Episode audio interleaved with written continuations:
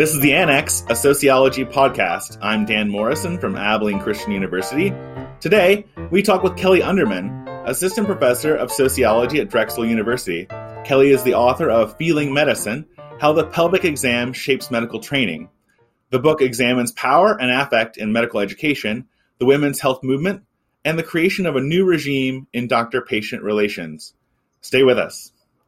Well, Kelly, thanks so much for being on the Annex. We're so happy to have you and learn more about about your work. Well, thank you so much for having me, Dan. I'm really excited to be here.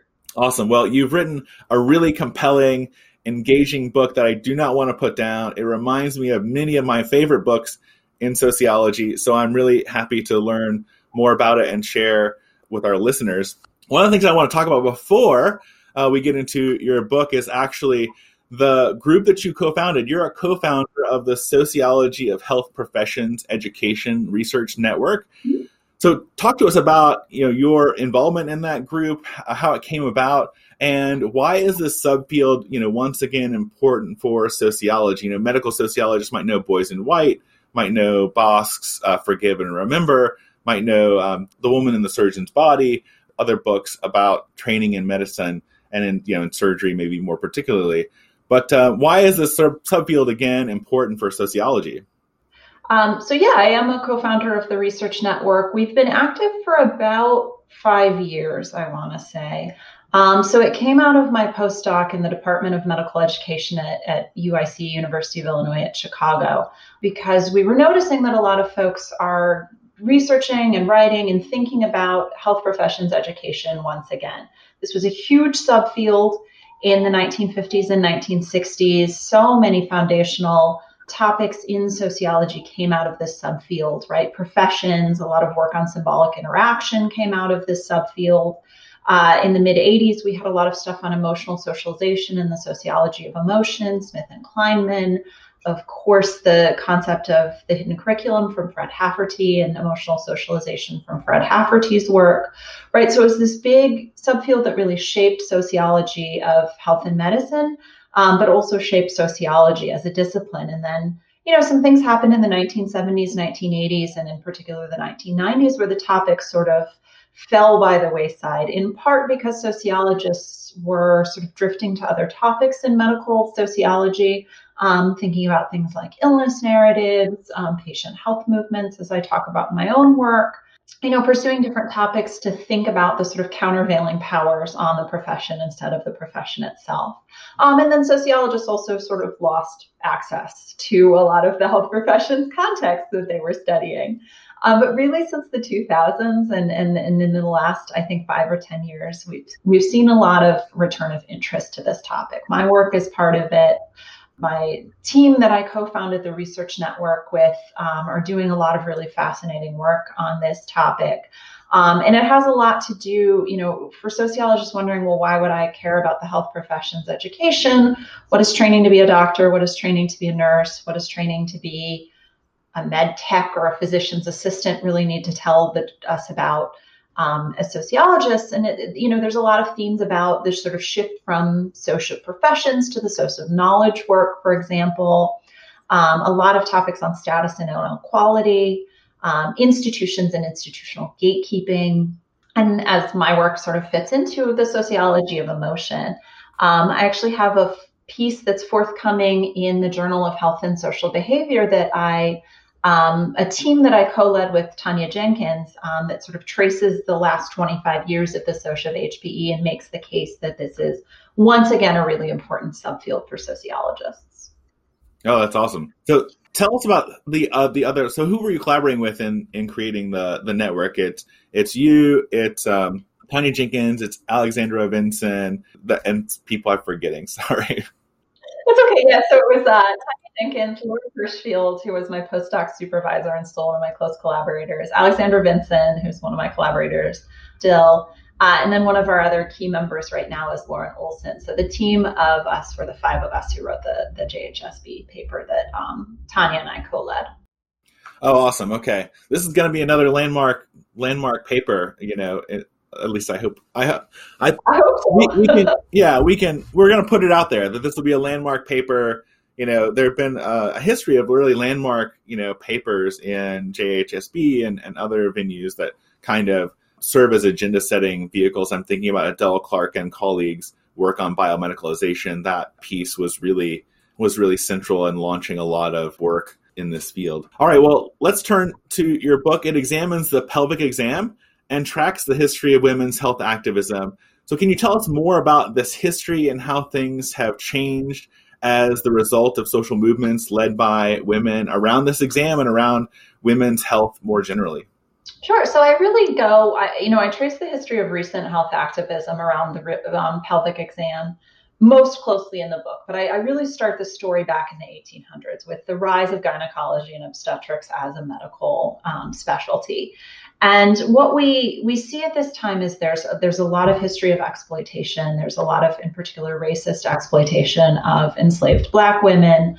Um, the person who gets called the father of American gynecology, uh, J. Marion Sims, right, invented what is the forerunner of the speculum that we use today out of these really brutal experiments on um, Black women and really expropriated knowledge from their bodies in these ways to invent the speculum. So a lot of people are familiar with that history. It goes back even further in Europe with the actual invention of the first bivalve speculum, um, which was invented by a midwife and then expropriated by a male gynecologist um, mm-hmm. in order to sort of make his name. And he made his name by demonstrating the use of the speculum on sex workers who had been arrested for sort of public health violations, for working in the streets, and they were sort of put on display for doctors to come and watch the use of the speculum. So it has this really exploitative, um, brutal history where bodies that have been coded as female get used in these sort of knowledge production ways for this sort of very masculine profession. And so the, the pelvic exam as we know it today really kicks off in the sort of 1940s um, with the invention of the pap smear as a, routine screening tool for um, cervical cancer. Uh, the American Cancer Society and other organizations promote the pap smear as a way to detect cervical cancer. This becomes part of you know routine um, care. But the pelvic exam also became really routine in the 1940s because 37 states actually had laws on the books that prior to getting married, you had to be examined to pass this sort of sexual health screening. And Whoa. so, on one hand, yeah. So, on one hand, this was about, uh, you know, public health and making sure that people were free of sexually transmitted infections before they potentially start procreating.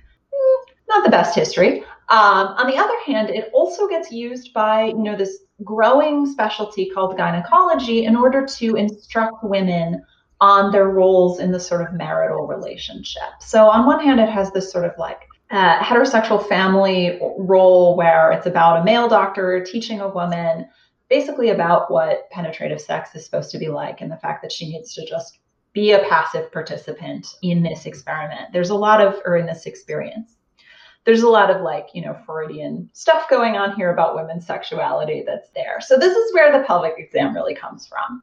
And so it shouldn't be any surprise to anyone who's ever been subjected to a pelvic exam or hears about this history that in the 1960s, um, the women's health movement was really pushing back against this. Um, and so there were a lot of efforts for women to sort of take speculums out of the medical setting and take them to self help clinics where women would you know, communally view um, one another's cervixes, would perform pelvic exams on one another as this sort of reclaiming the, this instrument that had been so oppressive to them and also reclaiming knowledge about their own bodies. Um, so this is sort of the, the 1960s. And women's health activists at this time, right, were very, very critical of medicine as an institution. It was very patriarchal. It was very dismissive of women's experiences. It was extremely sexist. Um, and so, you know, women were turning to nurses, were turning to these self help clinics to get exams instead. And so, what you see start to happen is in the 19 early late 1960s, early 1970s, you start to see some concern among medical educators that the way that we have been learning the pelvic exam um, is inappropriate. And so, prior to the invention of GTA programs, medical students were learning pelvic exams on they would learn them on sex workers they would learn them on cadavers they would learn them on rubber plastic mannequins. But primarily the way they were learning the pelvic exam was on patients. You know, it's the sort of teaching hospital model where a woman would show up for maybe even something completely unrelated, but if she was showing up with any kind of gynecological complaint, as part of getting her medical care from this teaching hospital, she would have to have medical students perform the pelvic exam on them for their education, right? So there's no benefit to her as a patient whatsoever.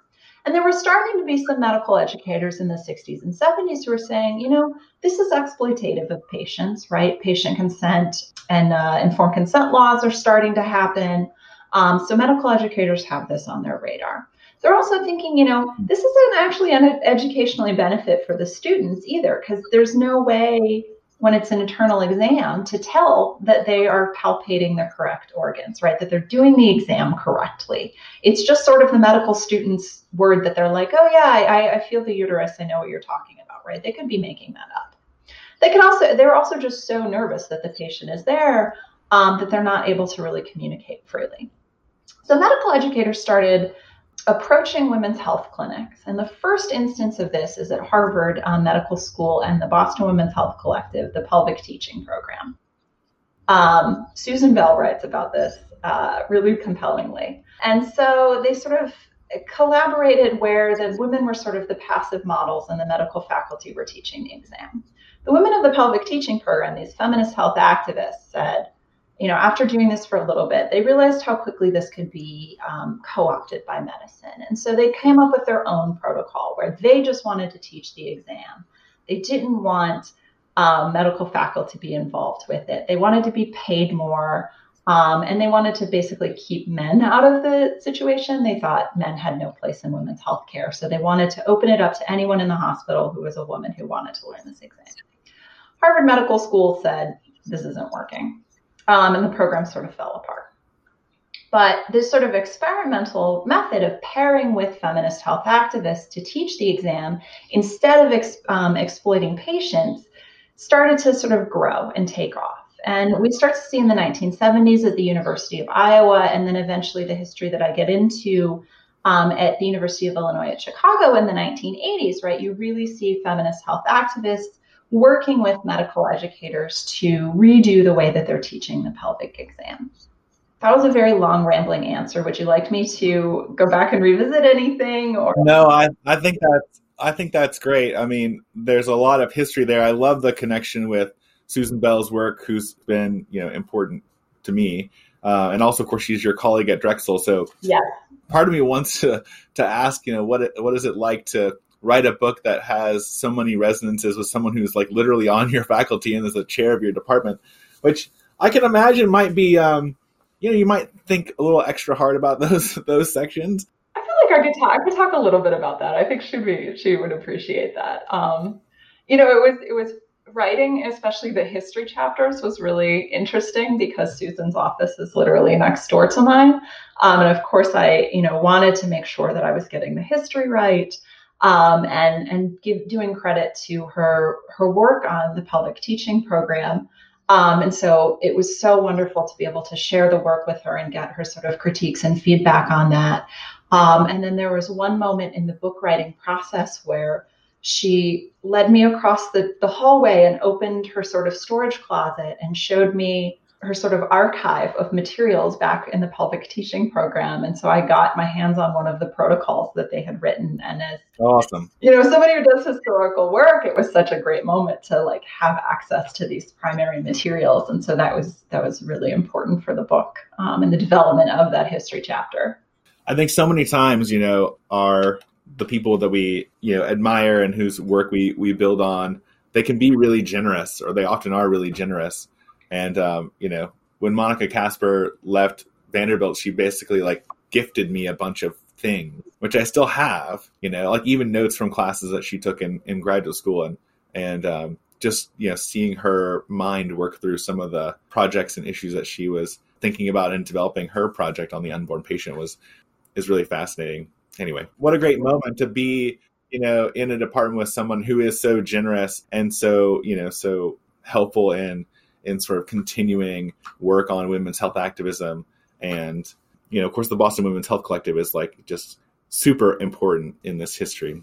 You did mention really briefly GTA, so that that stands for Gynecological Teaching Associate. Mm-hmm, definitely. And I think that that really leads to my next question in thinking about, you know, how did this type of work, how did it develop in relationship to some of these women's health activists and the feminist movement in biomedicine, but also, you know, as in critique of biomedicine and, and kind of biomedical forms of, of knowledge that had existed and were dominant in the in the field before before this work took place.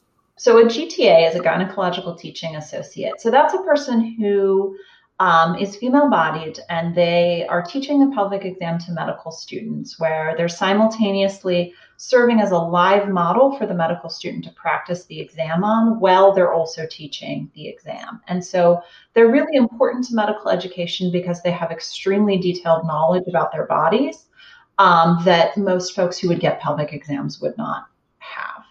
And then remind me of the question. Well, I was just, you know, I really want to. I guess I wanted to have you talk about a little bit about about the Goldman Center in Chicago, particularly as a as a site for women's health activism, right. and then GTA programs in the schools that you studied, kind of as a way to get get into the question of you know who are GTAs, how did this um, this occupation, you know, develop. And then I'm also just, you know, fascinated as someone who teaches medical sociology about the way that knowledge about bodies and particularly female bodied people, women's bodies, is often obscured, right? I mean, we have so much knowledge of male anatomy, right? Because that's sort of the standard patient, right? And I just showed my students uh, the film The Dilemma of Desire, which is all about the clitoris and art projects that have been done on by Sophia Wallace, who did a bunch of work on what she calls clitoracy, and just the lack of knowledge that many people have about their own own reproductive anatomy and their own bodies is is kind of astounding, actually. Yeah. You know, a bunch of professions who are the profession of medicine is extremely specialized, and their knowledge is is available. But you know, as you say, most female body people who get pelvic exams don't really understand quite a bit about what's going on in their own anatomy there's also just such a legacy from sort of Freudian ideas about female masochism, where, you know, to this day, we have such poor um, medical knowledge around conditions like endometriosis, and people don't get diagnosed with these conditions because there's this assumption that you have, if you have uh, this type of reproductive anatomy, like you're just supposed to be in pain. That's just the way it is. And so, you know, people don't get essential reproductive health care because of these assumptions that date back you know decades and hundreds of years about what it means to be a woman and to inhabit a body that has been coded as female. So let me talk about the emma goldman center. So in chicago which was one of the places that i studied most intensively on how this gta program evolved.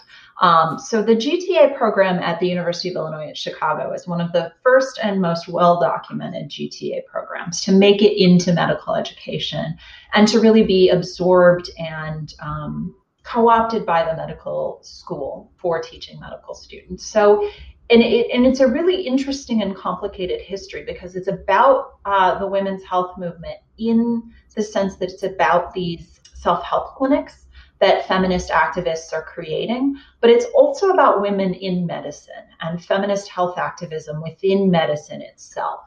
Um, because you know, in the 1970s, you see women go from being about 20% of medical students to by the 80s, they're about 50% of medical students. So there's this huge uh, explosion of women in medicine and women who are informed by the feminist health movement, right, are coming into medical schools, seeing how the pelvic exam and seeing how, you know, stuff about female health care, uh, reproductive health care is being um, taught and are just horrified and are pushing back on it and so it's this sort of very uncomplicated, uh, entangled history in Chicago where you had some feminist health clinics, which wanted absolutely nothing to do with the institution of medicine. They thought that it was sexist, it was racist, it was homophobic, it was beyond reform, you know, or or conversely, you know, hand in hand, they would also be focusing on larger structural issues like for-profit healthcare access to healthcare, uh, medical sexism, right? These big structural issues. Um, and that would be the focus of their work. you know, Alondra Nelson talks about this a little bit in uh, Body and Soul about the Black Panther health clinics, right? They were focused on medical racism, they were focused on capitalism as this um, really corruptive force in medicine, um, and, you know, did sort of similar things, but because of their demands, um, couldn't be absorbed or co opted by medicine as easily.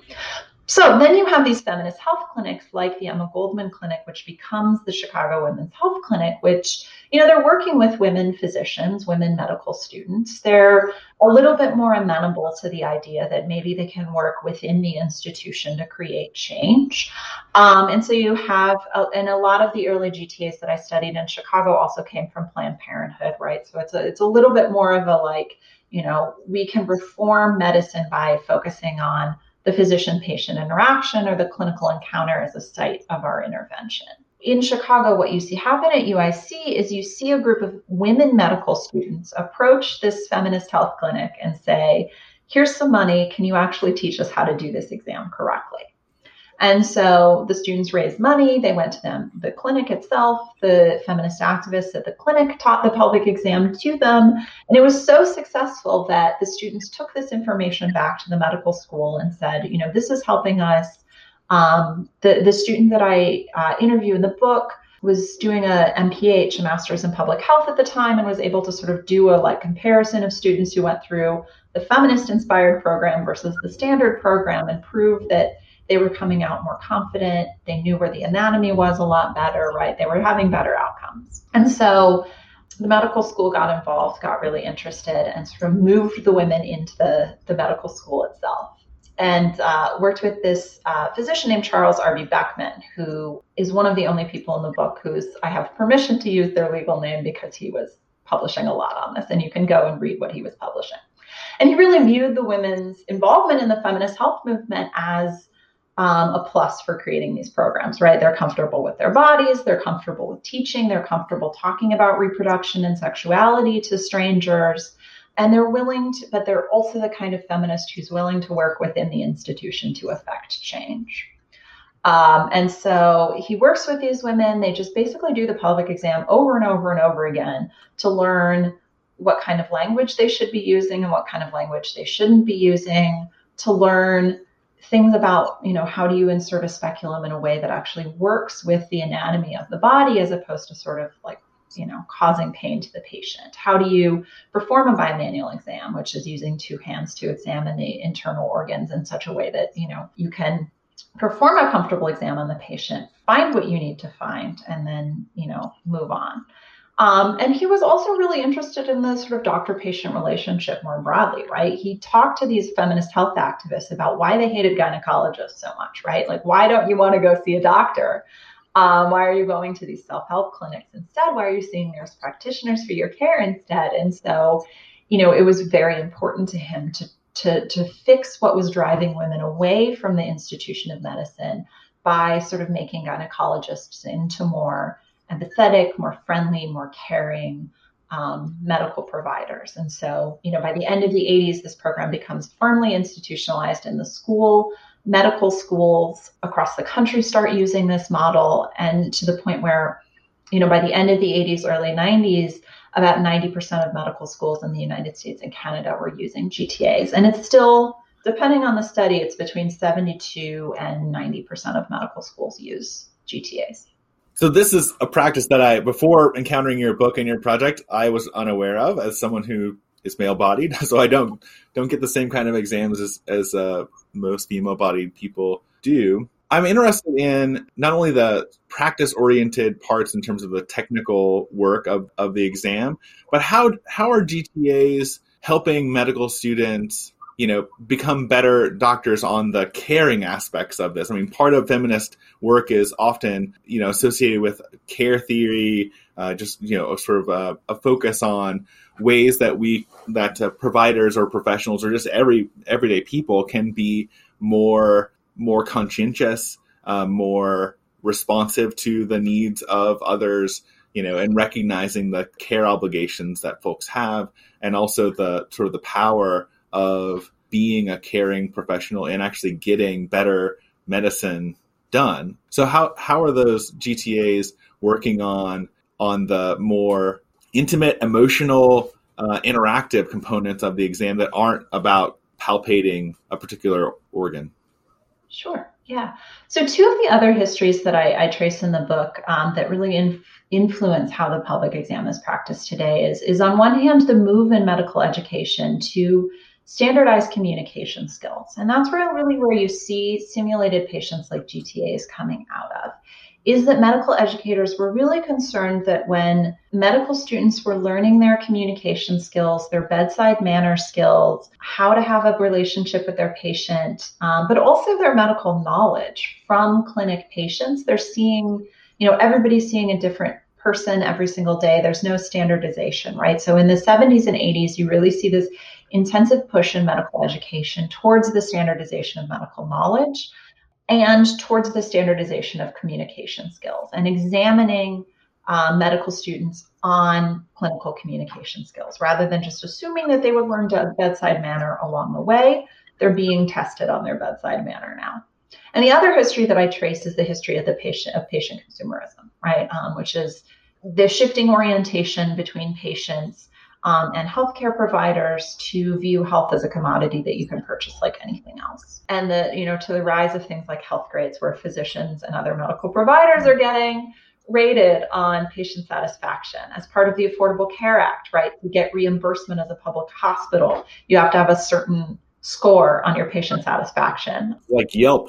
Yeah, like Yelp for doctors. And then it's also tied to both private insurance reimbursement and public insurance reimbursement. So, right, uh, what, where, where all of this is going is this really sets the stage for, in the 90s, physicians to start rethinking this idea of clinical empathy, um, which comes from uh, Jodi Halpern's work clinical empathy becomes important in the 1990s and the early 2000s and is now the sort of like regime of the way in which physicians are taught to or relate to patients as part of this patient consumerism movement. Um, and it really gets sort of enfolded into medicine in this standardization of communication skills. So, medical students today, if you take the licensing exam, the United States Medical Licensing Exam, you get tested on your empathetic communication skills. So, what GTAs do is um, they're part of this sort of broader move towards standardizing and incorporating empathy as this very sort of in clinical empathy as this intensive and intentional socialization of medical students. And to you know throw back to earlier in the interview, I have a paper with my colleague Alexandra Vinson in which we sort of argue that clinical empathy is emotional labor, right? Because it can be taught as a discrete set of observable skills um, and so, you know, in the GTA, especially the history of the GTA program, you see empathy get unfolded in care. In particular, I talk about, you know, care getting unfolded into the pelvic exam. It starts with these sort of feminist principles of like caring for your patient and centering the patient. Um, and you know being concerned about the patient and it gets enfolded into the pelvic exam as this sort of like you know, taking care of students because otherwise they're going to be extremely anxious. It gets enfolded as these standardized technologies for speaking to patients, right? So language becomes a really big deal in GTA um, sessions and in these standardized tests of communication skills. So, for example, I talk about in the book, right? GTAs teach medical students. You don't say you're going to stick your fingers in somebody, right? You're going to say, I'm going to insert my fingers now. Or when you go to make the contact to do the pelvic exam, right? You don't just make contact because that's going to startle the patient. You touch them. It's called neutral touch. You touch them on the back of the knee with the back of the hand and then move on to the genital exam, right? So it's all these things that came out of feminist practices of care that are now students are getting tested on in these sort of standardized ways. And it's part of the exams, the, you know, the actual manual technical exam skills, right? Touching and then touching. Um, but it's also about ta- talking to the patient, right? And learning these like stock phrases that convey empathy, like maintaining eye contact with the patient, naming the emotion to the patient. It sounds like you're scared right now, or it sounds like you're very anxious, or I'm hearing that you're very worried. Um, let's talk about that, right? So, like learning these ways to talk to patients about um, emotion in sort of standardized ways. So, yeah, the GTA program, it really is about sort of teaching medical students this way of relating to patients that is this clinical empathy model, right? Um, that is this patient centered model. But because it's been co opted by medicine, it's, it's really about, as I argue in the book, upholding medical authority, right? Making physicians into trustworthy healthcare providers, right? To be trusting people for patients who maybe are a little bit hesitant about this exam or about healthcare reinforces medical authority because, you know, one, it's allowing physicians to get access to both bodies and information about their patients that they wouldn't know otherwise. And also, it's we know so much now about um, you know, I was reading uh, recent book about expertise, right? And how much expertise is about trust, right? So it's building this trusting relationship so that the patient stays caught in this sort of nexus of medical power. This is it's fascinating that there's a whole set of like protocols and you know essentially checklists and scoring metrics for something that is really a fundamentally human interactive you know we want to think that our encounters that we have with healthcare providers are actually you know motivated by some kind of intrinsic concern for our health status or our, our needs. And but what you're saying is that students are undergoing an emotional socialization and also a testing process that really forms them in standardized ways as if you know all patients are going to respond the same way to the same kind of phrases and you wouldn't have to actually have a you know more human conversation with with your patient um, with the person that you're providing care for. It is another you know great example of you know as you're saying the co-optation of a feminist model of care and you know slotting it into a pre-existing kind of framework of evaluation you know computation quantification and ranking right? Because medical students are in some ways in in competition with each other as well as their co-learners, right? Because they're real they're real stakes to finishing this exam and then of course to moving on in in one's training. And so if you don't make the top, you know, X percent of your class, it's difficult for you mm-hmm. to get the kind of residency or advanced training or even job that you're looking for uh, at, at the end of your in medical school. So we've we've opened up the downside, potential downside anyway, of this uh, of bringing um, a feminist care ethic inspired yeah. practice into a medical school context and not actually fulfilling kind of the promise of reorienting healthcare for women and for others like in a more you know just and responsive way you know and, one of the sort of stories that i tell throughout the book that i revisit at the end of the book is the this idea that you know the, this history, right? So the, the type of feminist who was willing to work with medical educators in the 1980s, right, tended to be white, middle class, well educated women. Um, some of the original GTAs in Kretzschmar's work in Iowa in the 70s were in behavioral sciences PhD programs, right? So, so well educated white women.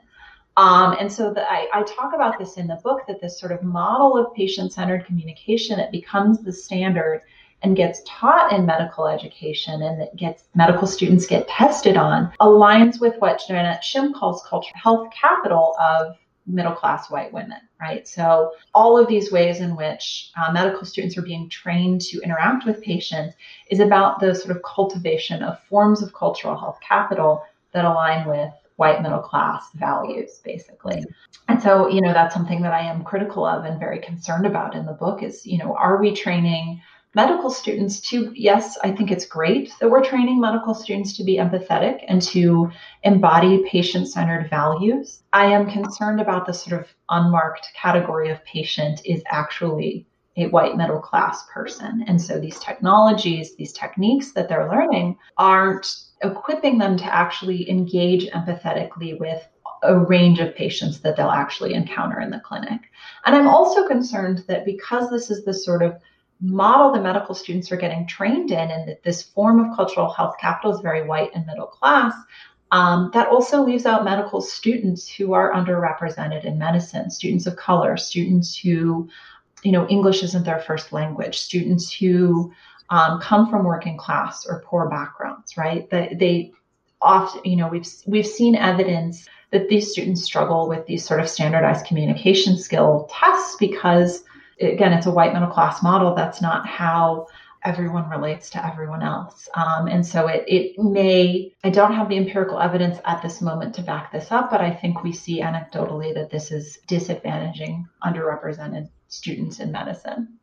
Yeah, that's one thing that I did, I was curious about is the diversity of medical students who are who are training with GTAs, and then of course the workforce of GTAs themselves. Can you talk about who these workers are and you know, how are they recruited these days? Yeah, so GTAs um, primarily um, in you know I, I I focused primarily on three medical schools in Chicago um, in the book, but I interviewed because GTAs are such a small labor pool. I interviewed GTAs across the country, and it tends to be so the, the types of people who become GTAs, there's sort of like two categories of people.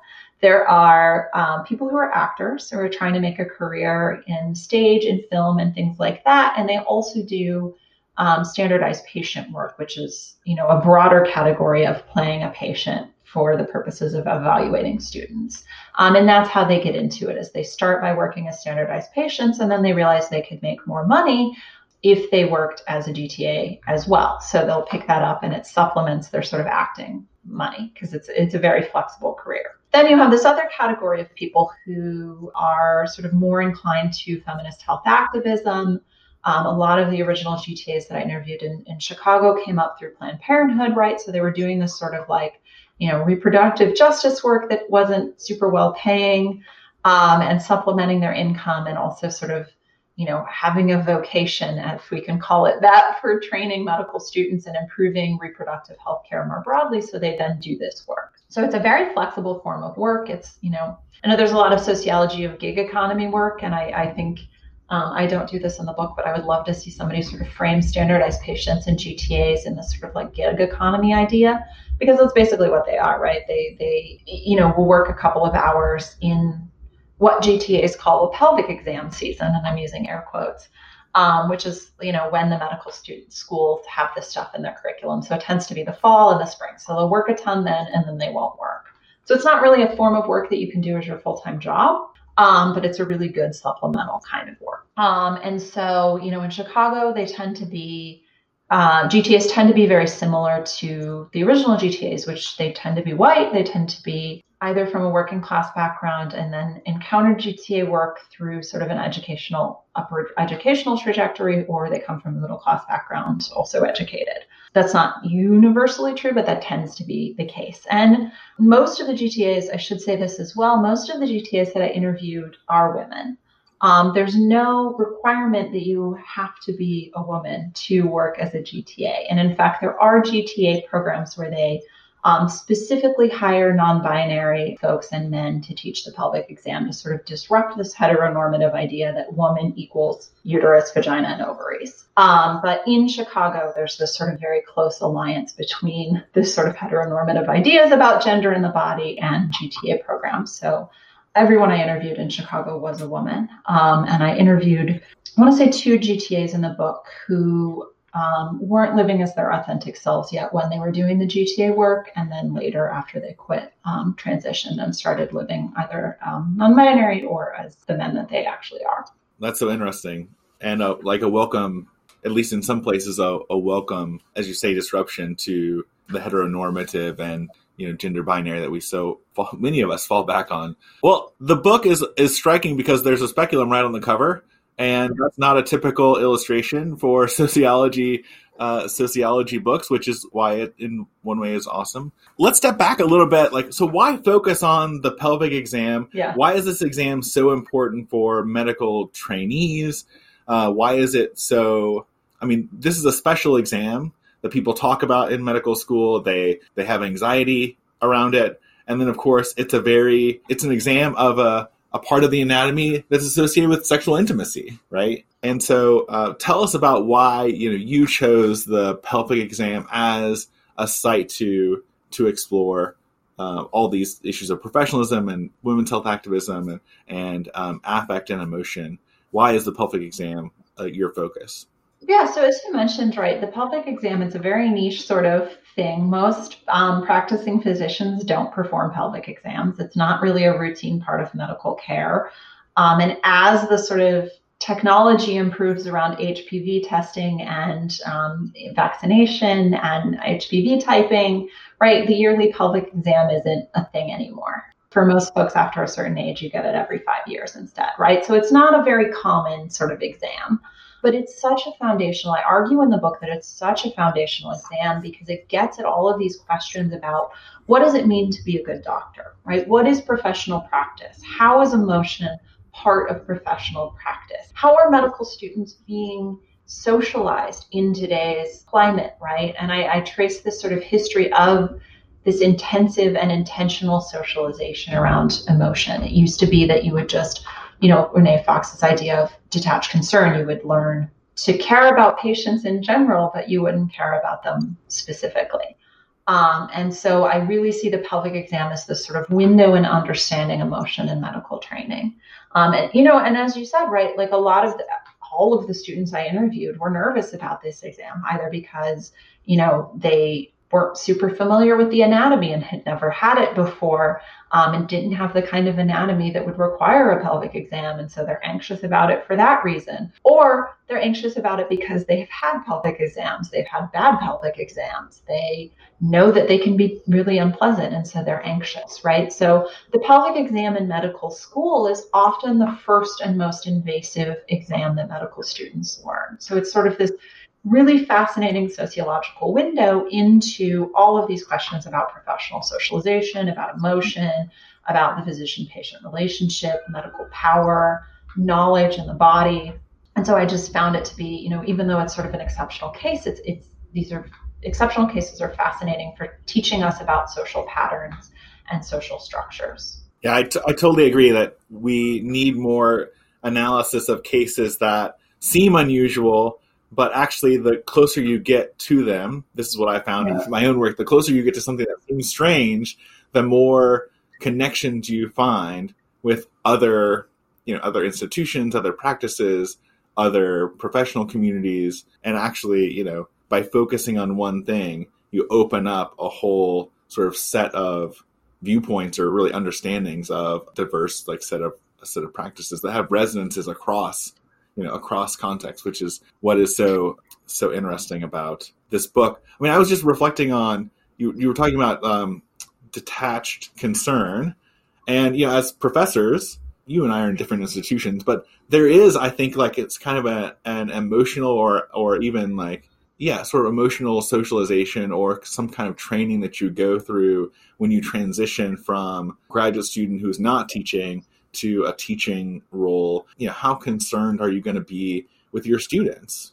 You know, how do you show them that you, you know, maybe you care about them as individuals, but that you also are maintaining a level of professional, you know, objectivity or professional uh, relation, right? Even if they're going to tell you about their their breakup or their health condition or a death in the family, or I mean, you know, this is just stuff that's happened, you know, in the last last year or or less, you know, in my own in my own experience as a as a faculty member. So just thinking about how different workplace environments have emotion, you know, what feeling rules, right, and emotional and affective training is really is really fascinating. Mm-hmm. So I want to talk more about affect. So your book does focus a lot on on affect, which you distinguish from um, can, I, can I say something? Sorry to interrupt. No, no, can I say something about that that connection? Sure. Yeah, I, I think the last year of all of us teaching online through COVID has really revealed the ways in which I think being a professor is similar to GTA work in some ways, or similar to being a physician in some ways. First and foremost, you have this like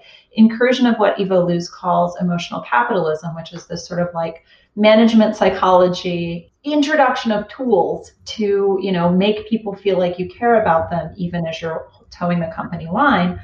And then on the other hand right this sort of like absolute disappearance of any sort of supportive social structures to take care of our students in crisis for physicians to take care of their patients. Um, you know LaTonya Trotter writes about this so compellingly in her study of nurse practitioners right that like there is no social safety net there is no social um, we, we have no social support. So it's all up to the individual workers. And so I think professors and physicians have that in common that we, you know, have to find ways to care about the people that are in our under, you know, our authority without having any sort of institutional resources to actually do that kind of stuff. And so I think the burnout conversation that we see in healthcare is very similar to the burnout conversation we're starting to have as professors, right? Like one, you know, doing this sort of emotional labor is exhausting, and two, doing it in isolation of having any sort of support, either for ourselves, you know, in terms of mental health care, or having structure to take care of our students.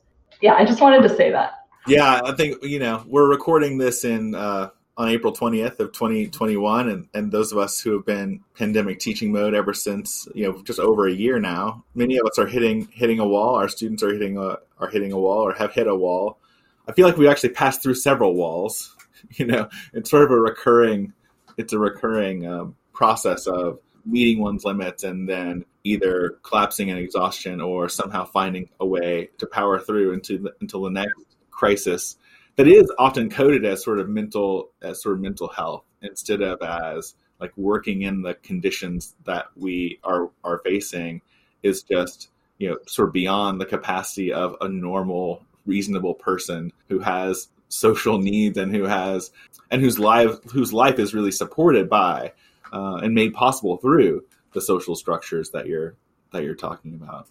Absolutely. And i think that you know this sort of ties into uh, my next research project, which is looking at well-being initiatives and in the health professions and thinking about how, you know, burnout as a concept which was invented in the 1970s to name that sort of mismatch between um, the caring labor that people are performing, the structural resources that they're being provided, now becomes this sort of like individual thing, right? That's your responsibility to manage. Um, you know, do more yoga, take long baths, go for a walk, as opposed to, you know, give us better working conditions. I'm, I'm really struck by, um, you know, Sara Ahmed's work on the idea of resilience. And right, resilience is naming, putting more weight on a thing to see how far you can make it take more weight, as opposed to, you know, resilience and self care in the sort of Audre tradition of like radical critiques of capitalism. Yeah, okay, that's so interesting. That's a total aside. I don't know if it'll make into it. I had to say it. Yeah, no, we, we you know, with colleagues at Vanderbilt, we were doing some work on this concept called heartfulness. And our conceptualization of that is really a way to think about the interconnectedness and the relations that support people's ability to, you know, continue their caring practice whether they're medical students or chaplains or chaplain trainees and, and so in the in that medical in medical context particularly. But you know the helping professions more generally have that same have that same drive or that same demand on I mean talk to pastors who are just you know overloaded almost you know on the regular right and they just they cannot manage alone they can't manage the emotional labor and you know toll that you know carrying the the weight of other people's burden, so to speak, places on them. I did want to get you talk a little bit about affect and how you're using affect in the book and contrasting that with emotions. And I guess now now that we've had this conversation, I've been thinking about how affect is this layer of experience that is not able to be sort of quantified and and measured and ranked and and tracked in the same in the same way. So can you tell us how you use affect in the book and what distinguishes it distinguishes it from emotion you know how does it affect the work encounter of between medical trainees and, and gynecological teaching associates um, so I, I, do in the book make the distinction between affect and emotion and when i talk about affect the, the definition that i use in the book is the body's capacities to feel to sense and to form connections um, or to relate so affect really names this sort of pre-social pre-linguistic pre-cognitive felt experience um, that the bodies are able to have. Um, so affect names a pre-social, pre-linguistic capacity that bodies have to form connections with one another. And so affect, I distinguish affect from emotion in that, you know, emotion is the sort of individual experience of, not, you know, there's a wealth of sociology literature that says that emotion is a social property.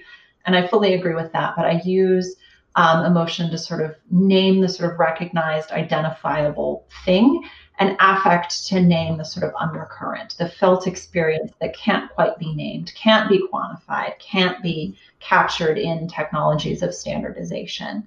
Um, it's this sort of felt experience that bodies have, um, and it's this capacity that bodies have um, to sense the world around them, um, to relate to one another, to connect to one another.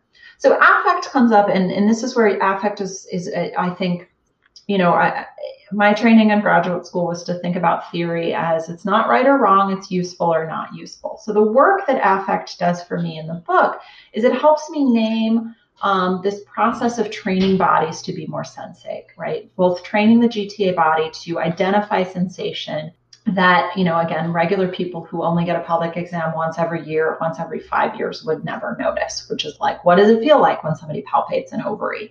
What does it feel like when somebody palpates my cervix? Um, that sort of sense, sensed, felt experience, um, affect helps me name. Um, and the concept of affect, right, it, it links me to this whole literature on affective labor, which, you know, emotional labor is, as Hochschild identifies it, right, feeling rules and things like that. Affective labor um, deals with these bodily capacities. And so, you know, this is a capacity of the body that can be capitalized on. You can exchange it for money. Institutions can use it as a sort of basis of creating financial capital. Um, so it's a property that can be bought and sold as a, as a commodity, basically. So that's on one hand to the way I think about affect is that sort of sensitizing of bodies.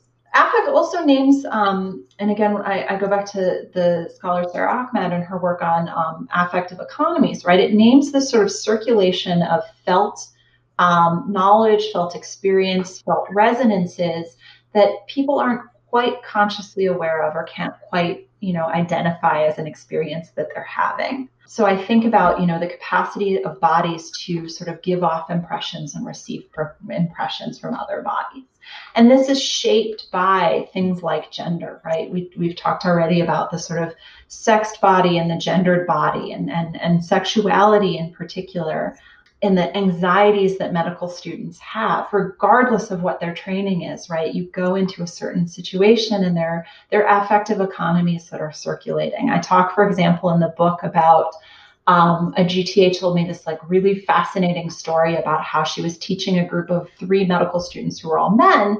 And the medical one of the medical students, you know, performed this perfectly professional exam, removed the speculum, stepped back, and said, next to the medical student next to him in a way that completely reminded her of gangbang pornography, right? And so it just brought up this sort of resonance of affect that sort of said, you know, you're a female body that's being passed around by men for their purposes. Um, and so affect really names those sorts of circulations, the sort of sub, I don't want to say subconscious because sociologists hate that word, but like just outside of awareness currents that are happening that we can feel and identify um, and that we can capture their effects empirically, but we can't quite name what's going on there.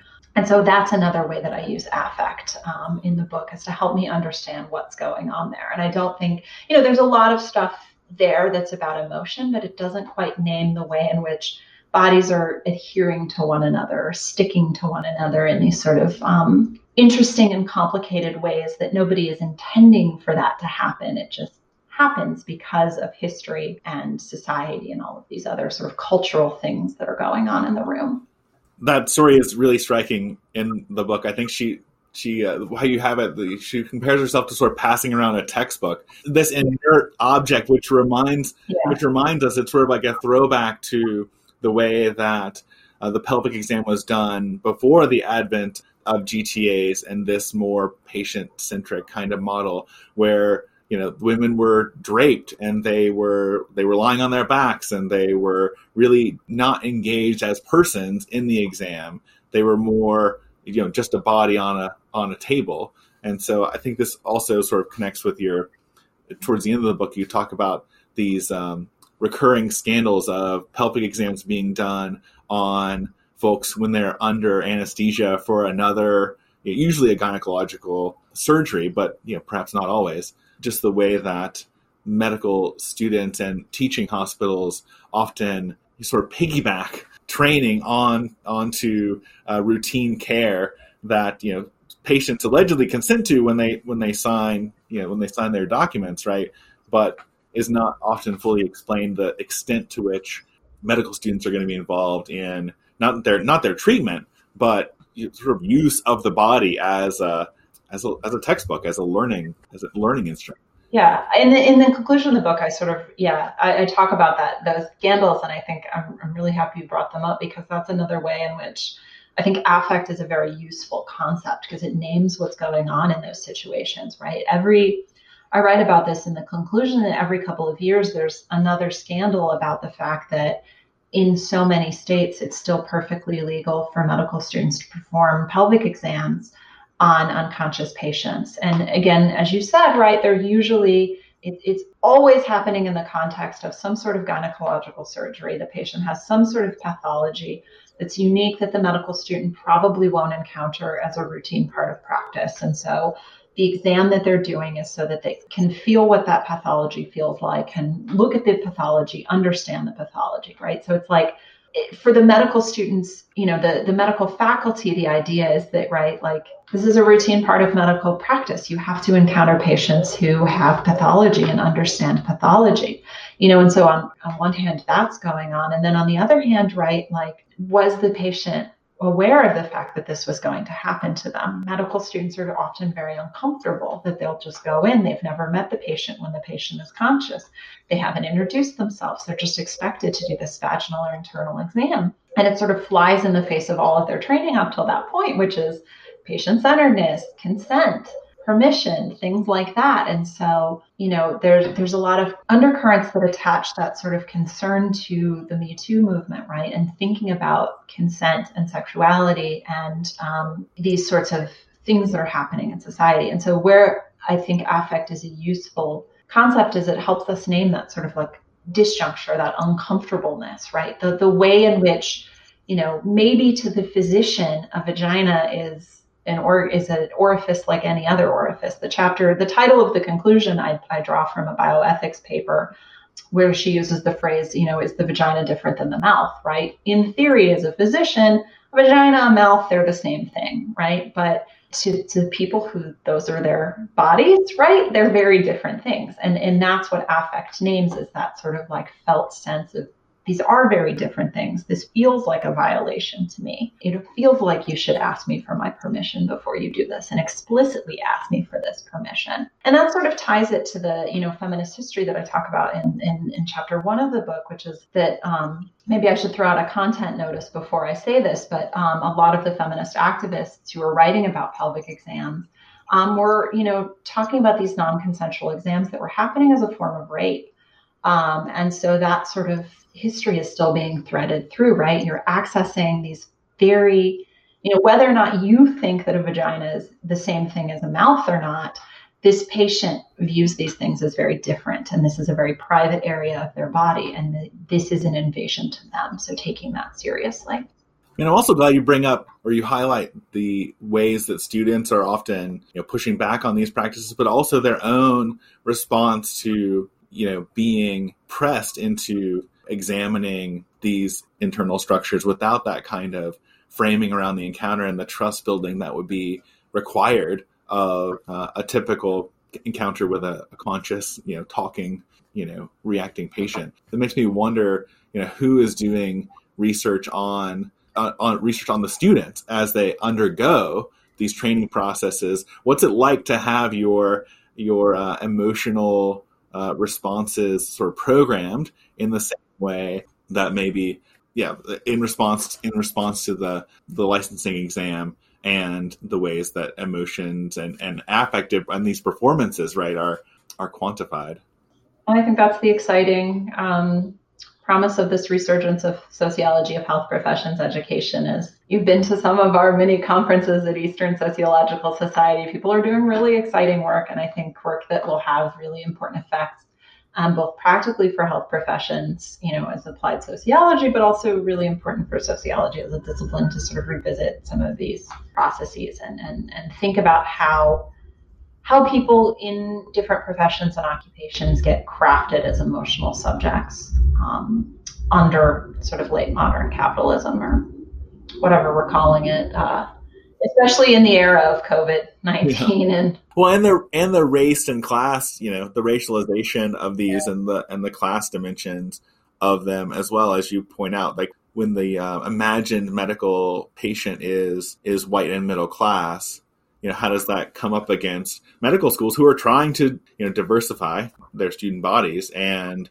really respond in some ways to the heightened interest among previously uninterested groups in racial justice, and and of course the Me Too movement, as you were as you were just as you were just indicating. Yeah, yeah, and I think that's again where I, affect has a as a concept is very promising for sociology. There's a lot of excellent work on affect in other disciplines that's making its way into sociology, where it thinks about the sort of racialization um, again, Sara Ahmed talks about this in, in cultural politics of emotion and thinking about affective economies, right? Like affect circulates as this way of, of marking the feared outsider in very racialized ways. Jasbir Puar, right, in terrorist assemblages uses the concept of affect to think about how a turban gets coded as this sort of affectively um, charged symbol of national identity um, or, you know, threat um, in a lot of ways. And so one of the very first conferences I went to as a grad student was an ESS mini conference on the body and embodiment that was organized by Victoria Pitts Taylor. And I saw a really fascinating panel on affect and assemblage. And it's it's a lot of basically just yeah, there's a lot of fascinating um, and important work that's being done on on affect and race and the idea of how impressions and impressibility of bodies, the language Kyla Schuller uses to think about how you know, despite all of this like uh, anti-racist efforts of institutions and anti-bias training, right, and implicit bias training, there's there's this thing that happens at the affective level um, when black bodies encounter white bodies. It results in these very unjust uh, outcomes, right? Like when you look at the what's going on with black women and maternal mortality rates, right? Like only thing that describes what's happening there, right, is thinking about structural racism. And so I'm thinking about like, what are the affects that are circulating there? Um, oh my God, now I can't think of her name. Tressie Cottom. Yeah, Tressie McMillan Cottom. Tressie McMillan Cottom, right? I have my students read her essay about the loss of her child, right, and how the provider didn't view her um, as an educated person with um, this full emotional life. They just saw her as a black woman and, you know, made all of these assumptions. And affect sort of helps us name and understand what's going on there, um, where there's this sort of felt reaction that reinforces racial hierarchies and reinforces whiteness and structural racism. I have my students read that too, and it's it's usually one of their most commented upon, you know, pieces. I mean, this is totally off topic, but part of me wants to teach intro to sociology just using thick. That would be so fascinating and so important because it does, it just, yeah, I had my students, I have my students read it. I actually have my students read it in intro. Um, I don't frame the whole class around it, but we we read it in intro to talk about because in intro I structure it around in powerful institutions that people encounter because we only have 10 weeks. And so we talk about medicine and I have them read that as like a, you know, this is what the power of medical authority is doing to us still. Yeah, I mean that essay is is great, and it um, opens up so many so many doors and makes some connections really i think clear to students and and invites conversation in a way that sometimes our intro texts reading emotion back into sociology right like making students yeah. feel and connect right that's the power of sociology is to name structures and institutions and experiences but it also you know all that evidence that shows when you study sociology, you develop empathy. And I think it's by having to reflect on these, what it would actually feel like to be this person for whom these things are happening. Yeah, I think it's totally our hidden curriculum. Yeah. I've said that more than once is that sociology's hidden, hidden curriculum is empathy. Yeah. Well, we're running a little bit short on time. But we could talk for a lot, a lot longer. Uh, what? So you mentioned your next project. Can you tell us a little bit more about that and what else you're working on? Yeah, so I'm really interested um, in the in the conclusion of my book um, I sort of play with this idea of affect as bio value, right? As this like producer of financial capital for healthcare systems. Um, and I wanted to explore that further and also connect it to some of the things that I've been seeing happen in the health profession space, which is this emergence of well being initiatives. There's a very rightful and important concern with burnout in health professions. As should mention, I started working on this in 2018. I did not know what was about to, or no, 2019. So I started working on this project in 2019, not knowing what 2020 was going to bring to us. Um, and the health professions in particular. So I'm interested in the forms of valuation and value that are being attached to well-being in the health profession. So I'm, I'm studying um, well-being initiatives and the sort of in a similar structure to feeling medicine i'm looking at the sort of top level knowledge regime that's informing these practices and then following the practices into the clinic to see how they're actually shaping people's lives. So I'm looking at well being, wellness, and burnout as these sort of like finance generating categories, the sort of social, political, and economic ways in which well being gets valued in the health professions. Well, Kelly, thanks so much for taking the time to speak with us about your your book. It's really fascinating. Is there anything else you want to share with share with folks about the book? Anything we didn't didn't cover? It's been interesting how COVID nineteen has shaped GTA work and simulated patient work in general. Um, prior to the pandemic, you know, there was a lot of interest in simulation about um, telehealth but since the pandemic, that's really ramped up because obviously you can't have medical students in the same room as simulated patients. You can't have medical students in the room together, right? It's just, it's going to be interesting to see ultimately how this reshapes medical practice. The component of the United States medical licensing exam that involves this sort of assessment of communication skills by a standardized patient was suspended and then dropped as completely as a result of COVID 19. So I'm curious to see how that's going to happen. I had a major research project with Laura Hirshfield that was Stemmler funded to look at um, bias in gender and race in standardized patients that was suspended thanks to COVID 19. And also, the it's interesting, you know, I mentioned earlier the sort of gigification of these forms of work these are folks who are like every other gig worker in the economy, right? We're out of work as a result of this. And most of them, because they're pay- the, of the way that they are paid, which is as independent contractors as opposed to employees, don't have health insurance. So I think there's right. this particular interesting thing that happens in the United States where the people whose job it is to be patients can't actually be patients. Um, and so COVID 19 definitely ramped all of that kind of tension up and, and, and I think put it in the spotlight because then they were out of work.